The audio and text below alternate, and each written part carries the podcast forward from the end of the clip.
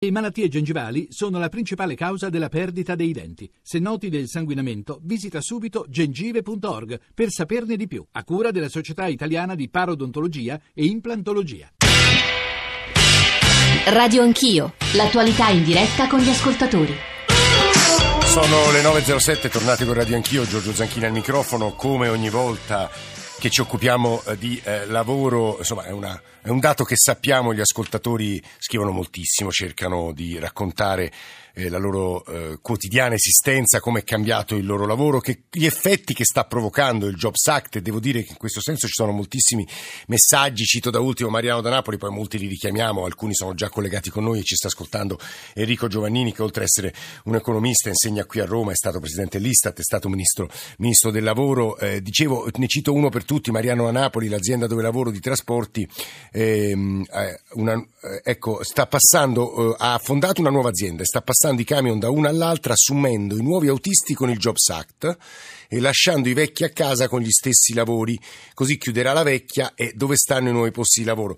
Letta così è un po' difficile da capire, ma in realtà eh, le trasformazioni provocate dal Jobs Act sono molto presenti nelle cose che ci state scrivendo. 335 699 2949 per i vostri sms, per i vostri whatsapp, inclusi i whatsapp audio, radio anch'io, chiocciorai.it per i messaggi di posta elettronica e poi l'account su Twitter ci, ci permette anche di essere ripresi in diretta da Facebook. Aggiungo, prima di sentire il professor Giovannini, Giovannini e gli ascoltatori un po' di correzioni o considerazioni che ci avete mandato voi ascoltatori su Facebook. Attenzione Radio Anch'io, in realtà c'è anche l'aumento della cassa integrazione straordinaria, quindi fate tutta l'informazione, non solo quella che fa comodo al governo, è giusto, credo questo, lo leggo, insomma ieri avevo letto i dati e stamane ribadito da tutti i giornali, c'è una forte crescita della cassa integrazione straordinaria che denota peraltro le crisi più strutturate, se non sbaglio. Arrivano molti messaggi messaggi sui voucher e anche su questo qualcosa da dire c'è. Poco fa ai nostri microfoni il sottosegretario Nanicini ha detto che il governo ne è consapevole e sta avviando un monitoraggio dell'uso dei voucher. I dati eh, pubblicati ieri, 1.400.000 lavoratori eh, sono stati pagati con voucher l'altro anno. Eh, Tito Boeri, presidente dell'Inps, ha detto sono troppi, bisognerebbe limitarli ad alcuni settori, tipicamente i lavori stagionali o del settore della ristorazione produzione, c'è un uso eh, probabilmente abusato in, in, settori che in realtà servono, il cui uso appunto serve soltanto per risparmiare. Allora, oltre al professor Giovannini si è aggiunto ai nostri microfoni Giuliano Cazzola, vicepresidente della Commissione eh, Lavoro eh, della eh, Camera. Cazzola, buongiorno e benvenuto. Scusi? Passata legislatura. Sì, la passata legislatura. E ovviamente, scusi, è una distrazione mia. Allora, eh, ascoltatori e poi sentiamo ai nostri ospiti anche a commento delle loro esperienze. Ilario da Pisa. Sì, buongiorno. Buongiorno. Buongiorno, buongiorno a tutti, complimenti per la trasmissione, vi seguo sempre. Io ho scritto perché, vabbè, vi porto la testimonianza di mia moglie che, eh, vi racconto brevemente, lei si è laureata in biologia ha iniziato a lavorare in un'azienda farmaceutica con contratto a tempo determinato, un rinnovo e poi ovviamente per non assumerla l'hanno, diciamo, il contratto è finito. Da lì è iniziata uh, l'era della partita IVA, nel senso che un'azienda farmaceutica le ha proposto di fare l'informatrice con partita IVA, quindi da lì parte poi tutto un iter particolare che secondo me è una cosa peculiare proprio del nostro paese, cioè un corso di formazione per fare l'agente di commercio. Lei ovviamente ha studiato tanti anni, si è laureata in tempo con voti ottimi e ha dovuto fare un corso di formazione pagando di tasca sua uh, una cifra per poter diventare agente di commercio e fare l'informazione sì. scientifica come agente di commercio, che già questo secondo me è una contraddizione, nel senso che eh, non eh, dovrebbe vendere, mm. ma uh, come dire, informare sui uh, prodotti farmaceutici, insomma. Quindi da lì ovviamente aprire la partita IVA per un giovane, lei aveva 27 anni se non sbaglio, significa partire già con un debito minimale INPS, tasse da pagare eh, e tutto quello che, che, consegue, senza una garanzia minima almeno di dire, poter far fronte alle spese. Sì. Eh, ed è un escamotage per evitare un contratto da dipendente, ma per dire, avere la tranquillità che tanto hai un lavoratore che lavora e se le cose vanno male puoi mandarlo via quando vuoi. Questa è una testimonianza di come stiano, sono, che siano cambiate le forme del lavoro, ma soprattutto i contratti che assumono i nuovi lavori. per risparmiare, punto interrogativo, da parte dei datori di lavoro, non soltanto perché sarebbe semplicistica come spiegazione, poi ce lo diranno meglio Giovannini e Cazzola. Stefano da Belluno, buongiorno. Buongiorno, buongiorno a voi. Lei ha 58 anni, quindi la situazione è molto più, insomma, è delicata come fase di vita, no? Eh sì, anche perché sono 14 mesi che sono sì, a casa. Non, eh, io presento insomma curriculum in giro, qui la situazione da un punto di vista delle, eh, dell'occupazione, avendo insomma, aziende importanti come Facciaconto, Luxottica, La Costa, sì. eh, insomma eh, l'unica cosa che prendono sono i giovani sicuramente per una questione di convenienza fiscale, più magari altre cose, però intanto la situazione delle persone dell'età mia eh, è molto brutta, oltretutto poi si arriva a un'età che i genitori non ci sono più quindi non puoi neanche basarti su un aiuto da parte del... Che poi in realtà Stefano, la sua testimonianza, non dico che cozza perché sarebbe un verbo sbagliatissimo, però eh, i dati sulla crescita dell'occupazione, ma su questo il professor Giovannini non solo ha scritto ma ne sa moltissimo, eh, segnano un segno più, eh, fanno segnare insomma una crescita anche perché c'è stato un aumento degli over 50 dovuto alle conseguenze della riforma Fornero, ma su questo di nuovo saremo più specifici. Eh, Valentina dalla provincia di Ancona invece giovane, trentenne poco più. Valentina, sì, buongiorno, buongiorno, a, buongiorno a tutti, buongiorno agli ascoltatori. La mia situazione è una situazione tutto sommato fortunata, nel senso che sono tra quei pochi che hanno detto all'indennità di disoccupazione dopo eh, cinque anni di lavoro a tempo indeterminato per la stessa SRL. Um, in realtà però diciamo, questa mi sembra um, allargare questa mia situazione a tutti i miei coetanei sì. in questo momento mi sembra un tantino esagerato, nel senso che conosco diverse situazioni di persone che al momento sono disoccupate per varie situazioni, quindi contratti a tempo determinato scaduti non rinnovati oppure voucher, tutto quello di cui si parlava prima e non hanno maturato, eh, non hanno i requisiti necessari per accedere al sussidio di disoccupazione. Quindi quello che secondo me cozzava nel presentare la notizia come eh, una vittoria in senso di occupazione giovanile o occupazione in generale in Italia in questo momento è eh, la connessione tra uh, diminuzione delle domande di sussidio di disoccupazione e diminuzione dello, della disoccupazione stessa. Secondo me non c'è, non c'è relazione mm. tra le due cose. Guardi, eh, la sua, come le testimonianze precedono, credo che possano essere ricondotte a ordine dalla voce di Enrico Giovannini e Giuliano Cazzola. Professor Giovannini, di nuovo a lei. Intanto diamo qualche dato sui profili e soprattutto le diverse categorie. Sì. L'occupazione è fondamentalmente ferma, in particolare quella giovanile, a metà del 2015 e a sua volta era ferma a livello del 2014. Ferma nel cioè, senso che non ci stanno nuovi non posti? Non ci sono eh, sostanzialmente eh, eh, modifiche eh. al di là di piccole fluttuazioni mensili. Più in generale l'occupazione è fondamentalmente ferma eh, in termini di livelli dall'estate del 2015. Cioè, mm. questo vuol dire che c'è stato un forte aumento nella prima metà del 2015 e poi andiamo su e giù eh, in qualche modo in dipendenza anche di quelle diverse situazioni di cui abbiamo parlato prima. Così il tasso di disoccupazione, che è l'11,4% a marzo, è fondamentalmente uguale all'11,5% di agosto. Cioè, non appena l'economia ha cominciato a rallentare, cosa che è accaduta nell'ultimo semestre, nove mesi, anche l'occupazione ha smesso di aumentare. Questo ancora una volta ci dice che l'occupazione cresce se cresce la produzione, certo. se cresce la domanda.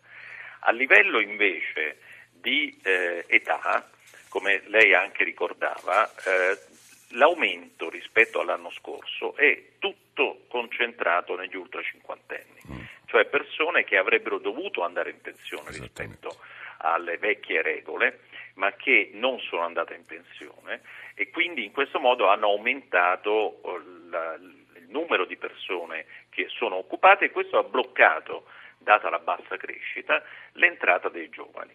L'altra considerazione da, da fare importante che è vero che il Jobs Act e soprattutto le, eh, gli sgravi fiscali hanno fatto aumentare i, gli occupati cosiddetti a tempo indeterminato, anche se sappiamo che sono contratti a tutele crescenti, no? Esattamente, mm. a tutele crescenti, ma abbiamo ancora una diminuzione degli indipendenti, vuol dire che ci sono tante piccole imprese, tanti professionisti che eh, sono ancora in difficoltà. E da ultimo È evidente che alcune imprese sono andate verso il contratto a tutele crescenti, dove, non potendo più usare COCOCO e altre forme cosiddette super flessibili, ma altre hanno invece scelto la strada opposta, cioè i voucher. Eh. E quindi, come al solito, nel mercato del lavoro italiano c'è una polarizzazione tra strutture più stabili, chiamiamole così, e più moderne e quelle che invece sono oh, la, la, scappatoia che molte imprese preferiscono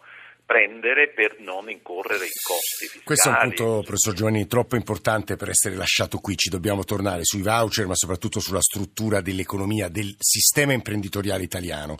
Eh, Giuliano Cazzola, lo dicevo, esperto di lavoro, esperto di previdenza, eh, già pre- vicepresidente della Commissione Lavoro della Camera, scorsa legislatura. A questo punto è il momento, di nuovo, i giornali cercano di farlo quasi ogni giorno e la politica si divide, però per capire se tutti i soldi che il governo ha deciso di investire sul Jobs Act siano stati poi ben riposti, Cazzola?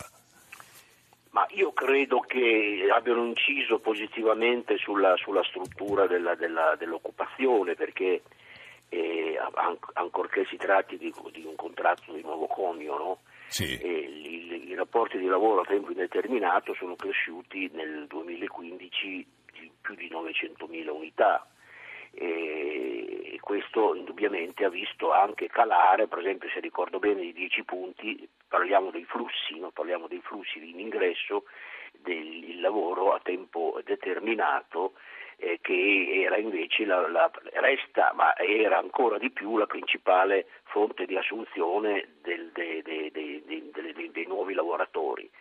Quindi poi se questi posti di lavoro, se queste, se queste trasformazioni sono, siano state pagate molto, questo è un altro discorso, probabilmente, probabilmente è, è, vero anche che diciamo, su ogni posto di lavoro si è investito moltissimo, no? essendo, se ricordo bene, i dati un milione e mezzo i contratti che hanno ricevuto il, il, bonus, degli, del, il bonus, previsto, insomma, sì. al massimo di 8.060 euro l'anno no? per tre anni e di cui un milione e cento di, di, di, contratti a te, di contratti eh, a tempo indeterminato e, e 400 mila circa di, di, trasformazioni. Ecco, per le altre questioni è vero che eh, noi abbiamo una componente di lavoratori anziani che è cresciuta, è praticamente l'unica che è cresciuta, però io voglio ricordare che noi siamo il paese in Europa che ha il più basso tasso di occupazione nella fascia eh, d'età tra i 55 e i 64 il anni. Il più basso tasso di occupazione? Sì, abbiamo il più basso tasso di occupazione in questa fascia d'età. Ma che significa questo dato, Cazzola? Lo spieghi? Che significa questo dato? Lo spieghi? Perché? Significa questo dato che da questo punto di vista eh, il fatto che si debba lavorare di più anche in questa fascia di, di, di, occupazione era una delle indicazioni per esempio di Lisbona 2000. Lisbona 2000 indicava come eh, terreno di crescita del, dell'occupazione eh, non solo l'occupazione femminile ma anche l'occupazione dei lavoratori compresi in queste corte d'età.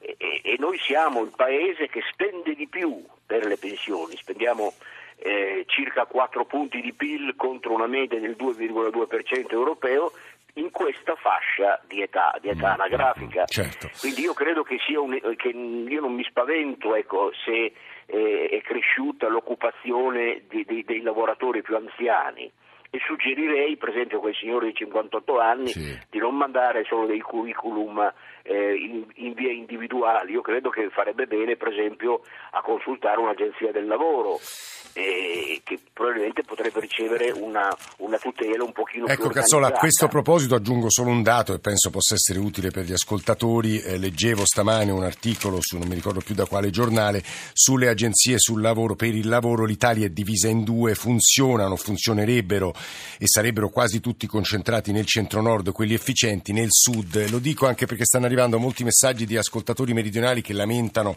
non solo l'emigrazione da sud a nord cresciuta negli ultimi anni in maniera sensibile, ma anche una specie di desertificazione industriale, un'espressione che ha usato la Svimez, eh, la Svimez che temo sia vero e credo sia utile anche eh, averla usata da parte mia perché ci ascolta il segretario generale della WIL Carmelo Barbagallo che è siciliano e conosce perfettamente la drammaticità della situazione, quanto abbia inciso la crisi soprattutto sul sud. Torneremo sulle cose che ha detto Cazzola con il professor Giovannini, prima volevo sentire tre Whatsapp, eccoli. Io sono stato assunto con il Jobs Act in un'agenzia assicurativa, sono stato licenziato un anno dopo senza aver eh, visto alcuna tutela crescente, appena sono terminati i sgravi contributivi. Adesso tramite i voucher lavoro in un'altra azienda e mm, diciamo tramite i voucher nascondono quello che è un rapporto di lavoro dipendente e il mio pensiero è che le domande di disoccupazione sono scese perché sono vertiginosamente aumentati i voucher che non permettono l'accesso alla disoccupazione. Quindi è un dato non veritiero quello del calo delle domande di disoccupazione, ma semplicemente significa che è aumentato un tipo di lavoro che non garantisce quasi nulla. Salve, sono Marino da Cagliari, commerciante attivo. Avevo sette negozi, oggi mi sono ridotto a soli tre. Come posso assumere una persona se solo l'assunzione mi costa 25.000 euro? Quanto devo incassare per poter pagare lo stipendio? 50.000 euro? Quanti lavori ti devo realizzare a 5, 6, 7 euro in un mese? Questo è il calcolo dello studio di settore che non ti permette di assumere. Il commercio non è una scienza certa che si studia a tavolino, ma si ci mette in gioco ogni giorno. Perché nessuno parla mai della base imponibile fiscale, ovvero del fatto che le tasse non si pagano dopo che un imprenditore ha potuto o un professionista scaricare tutte le spese che ha e quindi sul netto che gli rimane in tasca, ma in realtà si pagano sul rollo. Ovviamente è sempre difficile ricondurre ad ordine testimonianze, punti di vista, sguardi e, e, anche racconti così diversi. Prima di sentire Barbagallo io credo che al professor Giovannini dobbiamo rivolgere per forza una domanda sui voucher, perché mi sembra stiano diventando un tema centrale del quadro economico italiano. Professor Giovannini. Sì, eh, indubbiamente. E devo dire che nel periodo in cui ero ministro io ho resistito alle domande di chi voleva ulteriormente eh, rendere fruibili questo tipo di eh, voucher, perché la preoccupazione che si trasformassero appunto in una forma di eh, lavoro quasi nero, sappiamo in molti casi di incidenti sul lavoro che vengono regolarizzati ex post, cioè dopo che è avvenuto l'incidente attraverso un voucher. Quindi il governo dovrebbe su questo fare un monitoraggio molto più attento di quanto avviene, però dobbiamo anche riconoscere che è una, questa è una prassi soprattutto in quei settori a bassa produttività. Purtroppo una parte del nostro sistema produttivo non ha fatto gli aggiornamenti tecnologici eh, e di innovazione che avrebbe potuto e dovuto fare e da questo punto di vista ci sono molte imprese che sopravvivono soltanto con l'evasione fiscale, tema che so bene al segretario Barbagallo è molto cara e in qualche modo con un'evasione contributiva legalizzata attraverso questi voucher. Eh, Carmelo Barbagallo, insomma, Enrico Giovannini l'ha quasi sollecitata sul punto, segretario generale della UIL, buongiorno.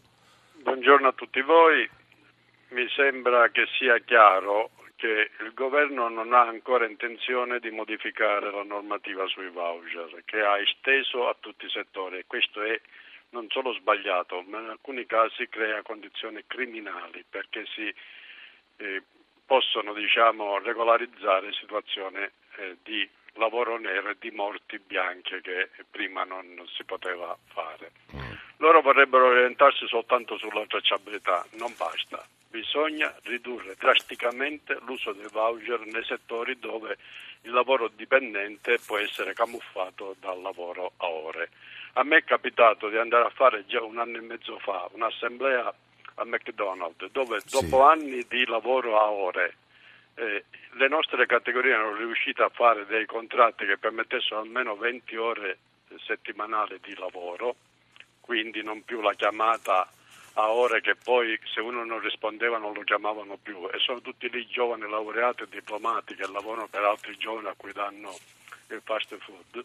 Noi dovremmo, oh, subito mi hanno raccomandato che il rischio che si correva di ritornare indietro, così è stato. L'esploit dell'uso dei voucher è una cosa che il governo mm ha realizzato ulteriore diciamo, Barbagallo, ieri Boeri, ma lo sa benissimo, ha detto l'uso in agricoltura o nel lavoro domestico va bene, in, alti, in ambiti ad alta produttività appare meno necessario.